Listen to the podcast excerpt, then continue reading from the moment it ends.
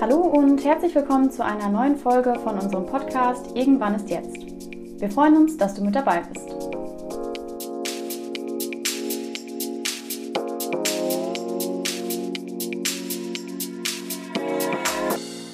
Hallo liebe Zuhörer und Zuhörerinnen, hallo Jana.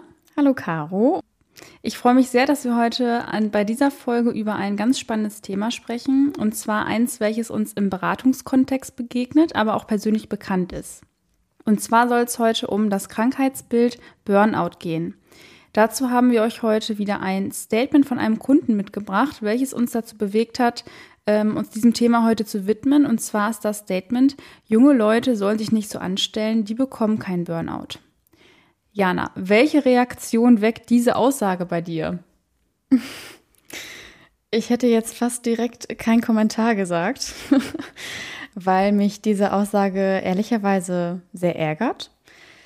Ich finde, wenn wir über Burnout reden, dann reden wir nicht über Anstellerei, ganz und gar nicht. Und deshalb ist es für mein Verständnis einfach sehr kritisch, eine so pauschale Aussage über eine ziemlich große Personengruppe zu treffen.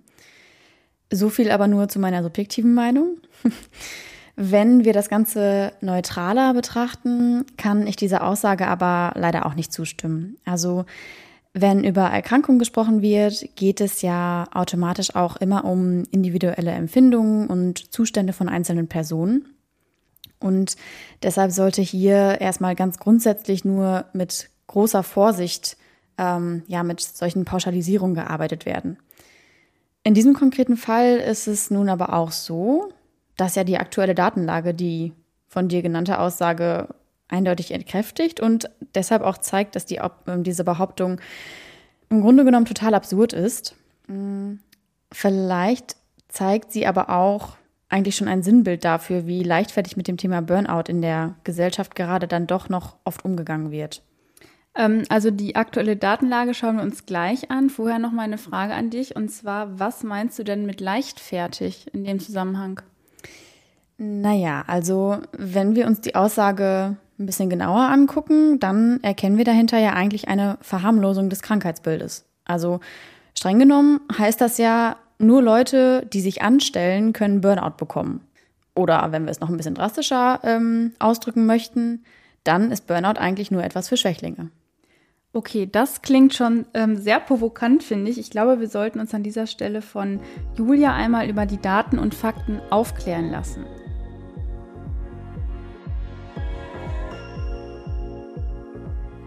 Hallo zusammen. Auch von mir ein herzliches Willkommen zur heutigen Folge über Burnout. Was ist Burnout überhaupt? Es ist ein spezifisches, arbeitsbedingtes, psychologisches Gesundheitsproblem als Reaktion auf eine anhaltende Stresssituation.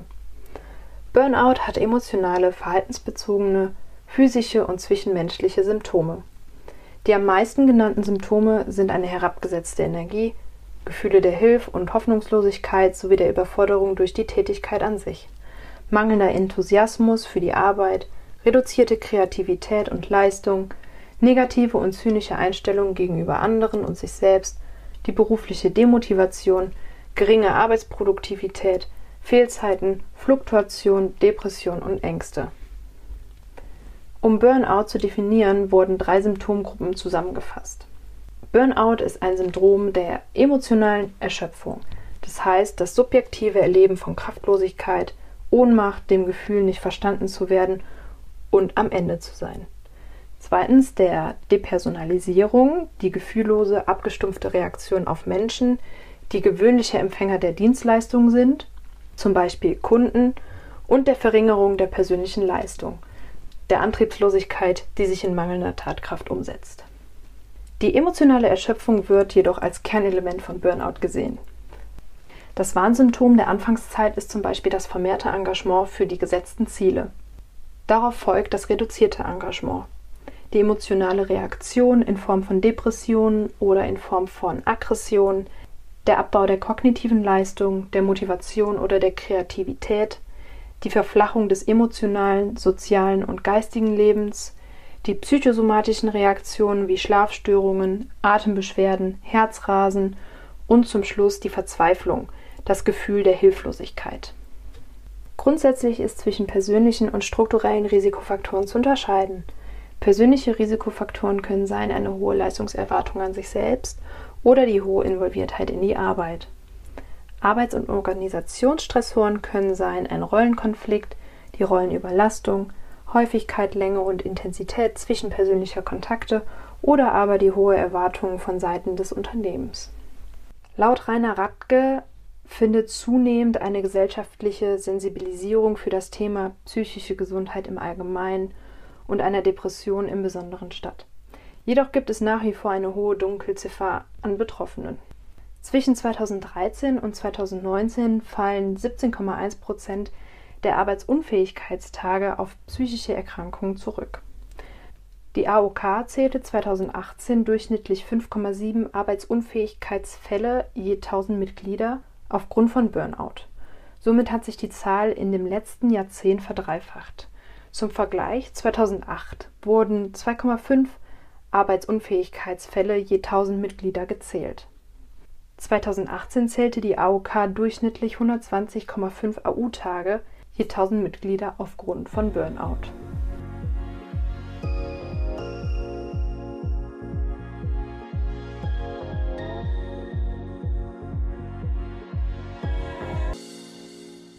Okay, vielen Dank, Julia. Jana, was entnehmen wir diesen Zahlen denn nun? Ist Burnout ein Mythos? Ein klares Nein. Burnout ist kein Mythos, sondern eine klar definierte Erkrankung mit spezifischen Symptomen, wie wir gerade gehört haben. Man kann sich aber dann ja trotzdem an dieser Stelle mal die Frage stellen, warum es denn doch so lange als Mythos oder Anstellerei galt. Insbesondere in diesem Zusammenhang lohnt sich ein Blick auf die ICD-10-Klassifizierung. Kurzer Exkurs vielleicht an dieser Stelle, für alle, die mit dem Thema vielleicht noch nicht so vertraut sind. Hinter der ICD-10-Klassifizierung verbirgt sich die, aufgepasst, internationale statistische Klassifikation der Krankheiten und verwandter Gesundheitsprobleme. Klingt erstmal kompliziert. Ich vermute aber, dass ihr alle den ein oder anderen ICD-10-Code garantiert schon mal gesehen habt, bewusst oder vielleicht auch unbewusst. Und zwar findet ihr auf jeder Arbeitsunfähigkeitsbescheinigung, also auf dem gelben Schein, wenn ihr euch krank schreiben lasst, einen solchen Schlüssel. Dieser Schlüssel oder dieser Code besteht immer aus einem Buchstaben und einer Zahl. Und hinter diesen Codes verbergen sich im Endeffekt die Erkrankungen, die euch beim Arzt diagnostiziert werden. Und diese ICD-10 ist eben eingeteilt in unterschiedliche Krankheitsgruppen. Also für jede, großen Kapitel sozusagen gibt es immer einen Buchstaben. Das ist dann von A bis Z. Und in diese Buchstaben werden sämtliche Erkrankungen, die es eben gibt, eingeteilt. Sinn und Zweck, um das nochmal einmal abzurunden, warum gibt es das überhaupt, ist letztendlich nur, dass eure Ärzte oder Ärztinnen die Leistung, die sie bei euch erbringen, bei den Krankenkassen abrechnen können. Für den Bereich der psychischen Erkrankung gibt es also im ICD-10 auch ein ganzes Kapitel, das ist das Kapitel F. Hier finden wir also sämtliche Krankheitsbilder, die mit der Psyche zu tun haben. Das sind dann beispielsweise neurotische Störungen, Entwicklungsstörungen, Belastungsstörungen, aber eben auch Depressionen. Und man könnte ja jetzt meinen, nachdem wir die Definition von Burnout schon gehört haben, dass auch diese Krankheit Burnout hier eingruppiert wird. Lass mich raten, die wird es aber nicht. Exakt. Das Krankheitsbild Burnout ist tatsächlich nicht im Kapitel F zu finden, sondern im Kapitel Z. Z, also das allerletzte Kapitel. Und in diesem Kapitel findet man die sogenannten Zusatzdiagnoseschlüssel. Genauer gesagt ist die Überschrift von diesem Kapitel Z: Personen, die das Gesundheitswesen aus sonstigen Gründen in Anspruch nehmen. So gesehen ist Burnout laut ICD-10 gar keine Krankheit. Wenn wir mit dem Wissen jetzt nochmal zurückblicken auf die Aussage von vorhin, siehst du da einen Zusammenhang zwischen der Annahme, junge Menschen würden keinen Burnout bekommen, und der ICD-10-Klassifizierung? Ja, also indirekt schon. So wie die Klassifizierung Burnout ja als Zusatzdiagnose abstellt, wurde es in der Gesellschaft ja auch lange als Zusatzerkrankung gelebt. Es gibt also offenbar zu wenig fundiertes Wissen und Sensibilität für Burnout auch bei jungen Menschen. Das führt dann natürlich zwangsläufig dazu, dass schnell ein Schuldiger in Anführungsstrichen für diese Erkrankung gesucht wird. Beziehungsweise man könnte eigentlich auch sagen, dass ja unterschiedliche Zugangsberechtigungen zur Krankheit verteilt werden. Das kann man sich so vorstellen, wenn eine erfahrene oder ältere Person also einen Burnout bekommt, dann wird schnell gesagt, dass er oder sie jetzt vielleicht einfach mal dran ist. Also sie hat ja schließlich auch schon einiges geleistet die letzten Jahre und kann sich jetzt dann sozusagen erlauben, diese Erkrankung zu bekommen. Na, da ist dann einfach auch ein großes Verständnis da und diese Person ist sozusagen berechtigt dafür. Bei einer jungen Person gibt es dagegen aber häufig eine etwas andere Haltung, nämlich dass diese Personen dann oft einfach noch kein Recht in Anführungsstrichen auf Burnout haben. Weil, wenn man so jung ist, hat man ja noch nicht so viel Stress und wenn man es dann doch hat, dann ist man eben selbst schuld oder man stellt sich einfach zu doof an, so ungefähr. Und das ist natürlich ein ziemlich großes Problem an der Sache, denn wir reden ja, wie wir gerade eben auch schon gehört haben, hier von einer Form der Depression und demnach auch von einer sehr ernstzunehmenden Krankheit. Die Schuldfrage hat hier also ganz klar überhaupt keine Berechtigung. Du hast ja gerade auch gesagt, dass Burnout lange als Zusatzdiagnose gelebt wurde. Ich glaube aber zum Beispiel schon, dass gerade Corona einen großen Wandel bewirkt hat, also im positiven Sinne. Denn wenn ich mich mal an den Beratungskontext zurückerinnere in letzter Zeit mit Unternehmen, da wird das Thema mentale Ersthilfe zum Beispiel sehr, sehr groß und ich erkenne da aktuell schon auch eine steigende Nachfrage. Magst du es einmal kurz erläutern, damit auch alle mit im Boot sind? Ja, klar. Also mentale Ersthilfe, Mental First Aid, ist im Grunde die Ersthilfe für psychische Erkrankungen, genauso wie es die Ersthilfe auch für physische Erkrankungen gibt. Das kann eine Person sein, ein Ansprechpartner, eine Ansprechpartnerin, die mit diesen Themen betraut ist, die weiß, was sind Merkmale, was sind vielleicht Veränderungen, die Personen haben, wenn sie mental belastet oder auch überlastet sind und wie kann ich eine Person auch empathisch und sensibel ansprechen. Und hier ist es eben so, dass das Thema vor ein paar Jahren noch sehr häufig abgetan wurde und der O-Ton war eher, das machen wir nicht, das geht uns nichts an, wenn wir uns auch mal wieder an unsere Einstiegsfolge zurückerinnern. Und im Vergleich dazu sieht man heute schon eine große Veränderung. Also viele erkennen mittlerweile, dass es Belastung gibt, dass Mitarbeitende auch Bedarfe haben und dass wir auch etwas dagegen tun müssen, zum Beispiel in Form von Umgestaltung der Arbeitsumgebung, aber auch durch Maßnahmen und man stößt nicht mehr so auf taube Ohren. Was aus meiner Sicht schon eine sehr, sehr positive Veränderung ist.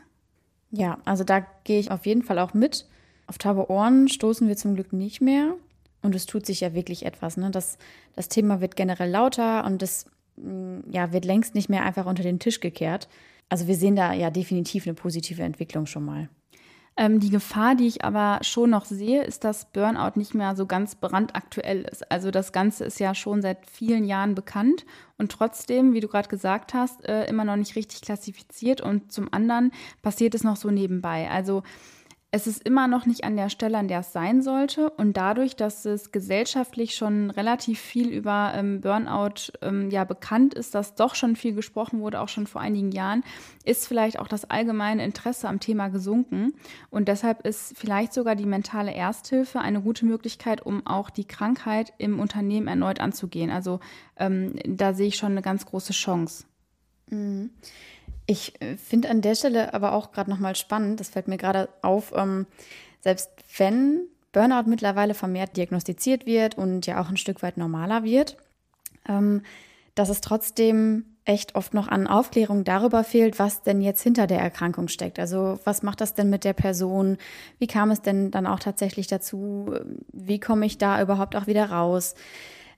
Ich weiß nicht, ob es dir auch so geht, aber ich höre zum Beispiel sehr häufig, sowohl jetzt beruflich, aber auch privat oft solche Aussagen wie, der oder die ist jetzt für ein paar Wochen erstmal raus, der hat wohl Burnout oder der hat wohl auch irgendwas mit Psyche.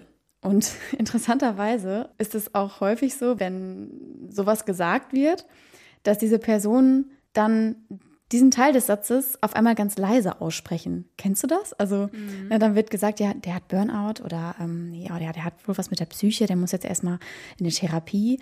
Und dann wird das ganz bedacht nur ausgesprochen, so nach dem Motto, jetzt bloß nichts Falsches sagen und bloß nicht so laut darüber sprechen.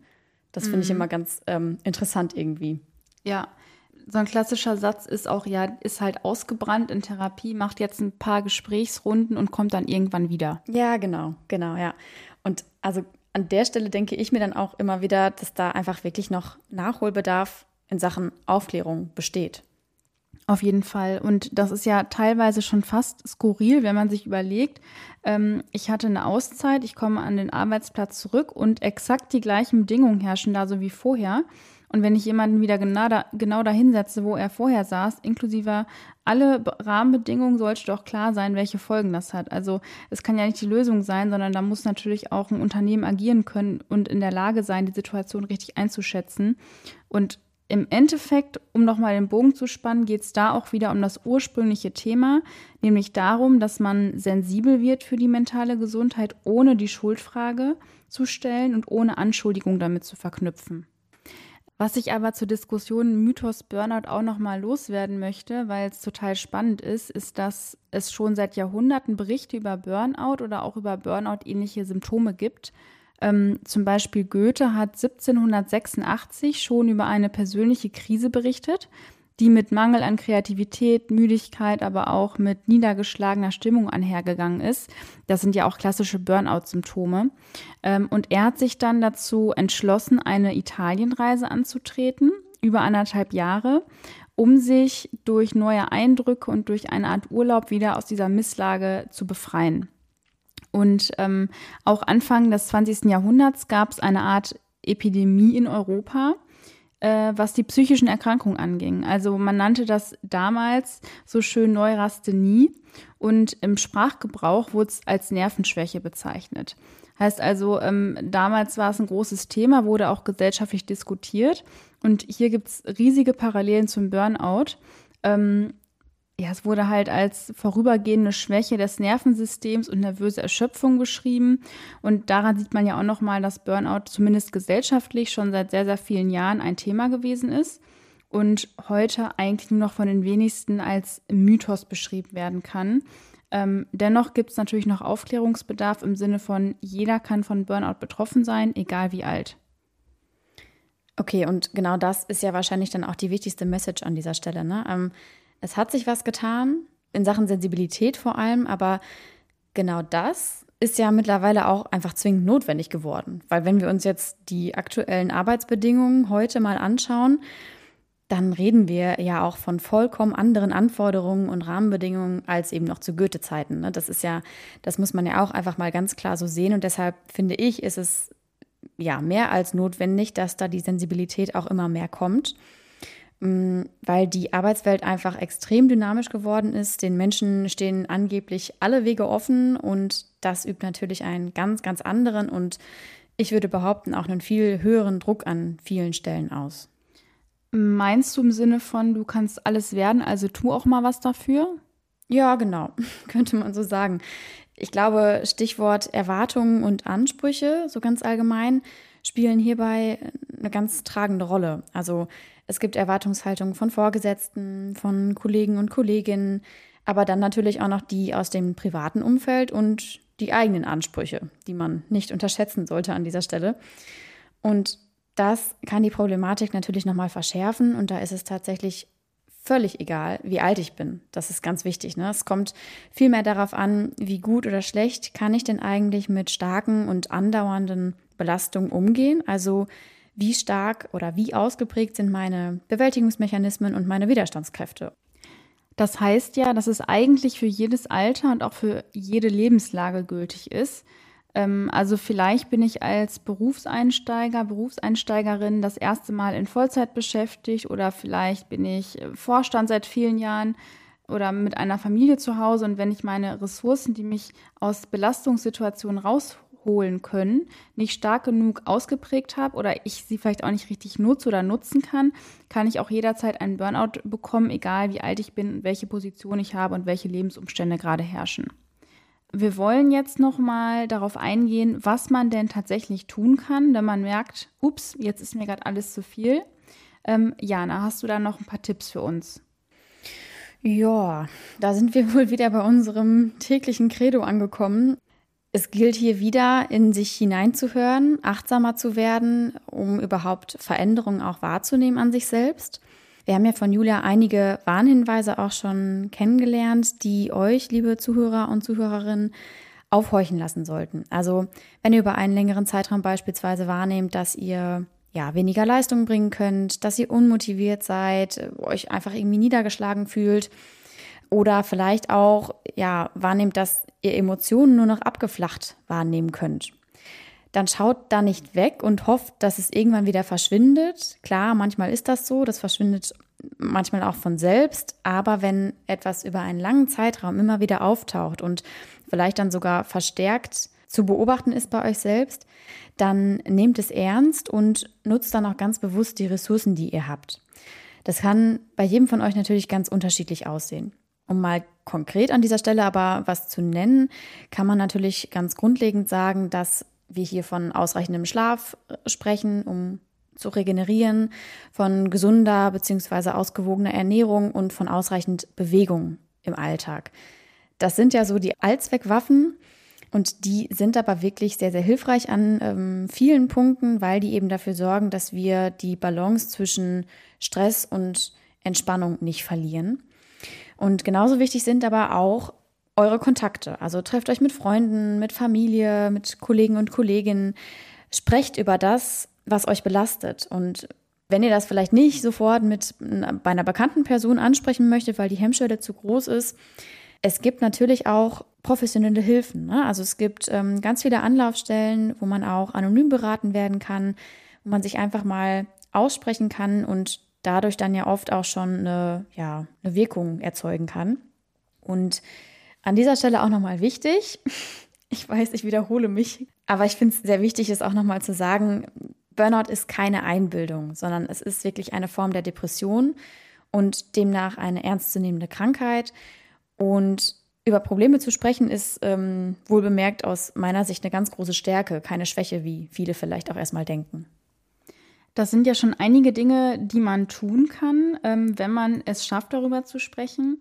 Man ist allerdings an der Stelle wieder selber gefragt, das Zepter an die Hand zu nehmen. Und um euch mit diesem Thema nicht alleine zu lassen, werden wir genau hierzu nochmal eine weitere Folge mit einem Gast aufnehmen, der bundesweit als Speaker und Experte für die Themen Stress und Burnout-Prävention unterwegs ist. Von daher würde ich sagen, wir belassen es an dieser Stelle mit den ersten Hinweisen und Tipps, die man sich zu Herzen führen kann, wenn es darum geht, bei sich selbst Burnout festzustellen oder auch, was man dagegen tun kann. Und an dieser Stelle möchten wir nochmal auf das Thema Sensibilität im Unternehmen schauen. Weil, wie gesagt, das Zepter in die Hand zu nehmen, ist immer nicht ganz einfach, vielleicht für viele auch nicht immer möglich. Und da ich selbst auch mentale Ersthelferin bei uns im Unternehmen bin, finde ich es nochmal wichtig, auch auf die Symptome und Merkmale zu schauen. Und die Erfahrung zeigt, dass nicht jede Person direkt in der Lage ist, die Situation und die Bedrohung für die eigene Gesundheit richtig einzuschätzen. Ich glaube, da braucht es ganz, ganz viel Feingefühl von Kollegen und Kolleginnen oder vielleicht sogar mentale Ersthelfende, wenn es sowas im Unternehmen gibt, um auch die Person auf die Situation anzusprechen. Ja, auf jeden Fall. Das glaube ich auch. Die von mir angesprochene Achtsamkeit gilt ja also für uns selbst, aber natürlich, wie du schon sagst, Caro, sollten wir auch auf die Menschen um uns herum mehr achten, um Veränderungen überhaupt wahrzunehmen. Ich finde aber, es kommt natürlich zusätzlich auch stark auf die Unternehmenskultur an, ne? Wie wird das Thema dort auch gehandhabt. Wenn ich zugebe, dass ich etwas nicht schaffe, sollte das ja nicht mit Ängsten über Verlust von Anerkennung oder beruflichen Chancen einhergehen, weil auf lange Sicht haben da weder die Mitarbeitenden noch die Arbeitgeber oder Arbeitgeberinnen etwas von. Das ist dann ja am Ende eigentlich eine Lose-Lose-Situation, wenn man so will. Caro, ich habe an der Stelle nochmal eine konkrete Rückfrage an dich als mentale Ersthelferin. Was sollte ich denn tun, um dieses Thema im Unternehmen zu platzieren? Also hast du da nochmal einen konkreten Tipp oder einen Appell für unsere Zuhörer oder Zuhörerinnen? Ich denke, der erste Schritt für alle Mitarbeitenden wäre, unabhängig davon, ob ich selbst betroffen bin oder eine betroffene Person im Unternehmen kenne, dass ich meine Ansprechperson für das Thema im Unternehmen ausfindig mache. Also ich schaue, gibt es vielleicht eine mentale Ersthilfe, gibt es Ansprechpersonen in der Personalabteilung, gibt es vielleicht sogar eine Sozialberatung oder ein EAP, also Employees Assistance Program, die ich kontaktieren kann zu den Themen. Und wenn ich das weiß, ist es oft automatisch einfacher, im Fall der Fälle den Kontakt aufzunehmen und dann halt auch den ersten Schritt in die richtige Richtung zu machen. Okay, ich glaube, wir schauen an dieser Stelle noch einmal zurück auf das Gespräch. Wenn wir uns das Beispiel Burnout ansehen, dann ist es mal wieder eins dafür, warum die mentale Gesundheit unbedingt an den Arbeitsplatz gehört. Das ist, glaube ich, auch eine der Kernaussagen, mit denen wir aus diesem Gespräch unbedingt rausgehen möchten. Außerdem natürlich auch, dass Burnout jede Person betreffen kann. Es kommt immer darauf an, welche Erwartungen auf meinen Schultern liegen und welche Ressourcen ich zur Verfügung habe, um diesen Erwartungen gerecht zu werden. Was auch ganz wichtig ist, ist das Thema Information. Also informiert euch, welche Anlaufstellen gibt es bei mir im Unternehmen für das Thema, an wen kann ich mich wenden, wenn ich selber Bedarf habe und auch natürlich, was kann ich tun, wenn mir in meinem Umfeld was auffällt, also Augen aufhalten, achtsam sein im Umgang miteinander und wahrzunehmen, wenn sich jemand von Zeit zu Zeit verändert und vielleicht ein verändertes Verhalten an den Tag legt. Und ich würde sagen, damit schließen wir dann doch auch gleich mal ab. Danke, Caro, für das Schlusswort und die kurze Zusammenfassung. Danke an dieser Stelle auch für euch da draußen, fürs Zuhören. Wir hoffen natürlich wie immer, dass ihr ein paar Anregungen mitnehmen konntet und freuen uns, wenn ihr beim nächsten Mal wieder mit dabei seid. Ja, vielen Dank auch von mir. Bis zum nächsten Mal und denkt dran, irgendwann ist jetzt. Tschüss.